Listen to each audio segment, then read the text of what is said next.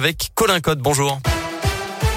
Bonjour Mickaël, bonjour à tous. À la une de l'actualité, ce drame hier soir à Mâcon vers 20h30 selon le JSL. Un passant aperçu une personne se jeter du pont Saint-Laurent qui traverse la Saône en centre-ville.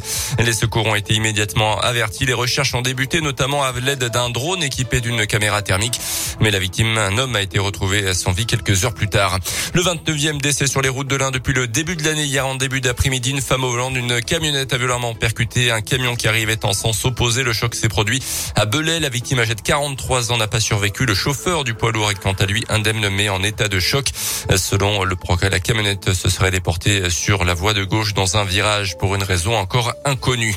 Dans l'actu aussi, le bras de fer entre le Sénat et le gouvernement continue concernant le pass sanitaire. Les sénateurs principalement de droite ont voté un texte qui ramène du 31 juillet au 28 février la prolongation des mesures de freinage de l'épidémie. Il prévoit également une sortie du pass territoire par territoire. Députés et sénateurs tenteront de s'accorder la semaine prochaine sur une version commune du texte en commission mixte paritaire. En cas d'échec dans les discussions, c'est l'Assemblée nationale qui aura finalement le dernier mot. Au programme pour les clubs sportifs de l'Ain ce week-end du basket avec en championnat la JL face à Gravelines demain soir à Equinox, avançant en Pro D2 de rugby au Yona Béziers et Van USB au programme ce soir à partir de 19h30. Et puis du football également ce week-end puisque le FBP joue en Coupe de France pour le sixième tour contre l'équipe ligérienne de Saint-Chamond. Ça sera demain soir à 18h, équipe de Régional 2.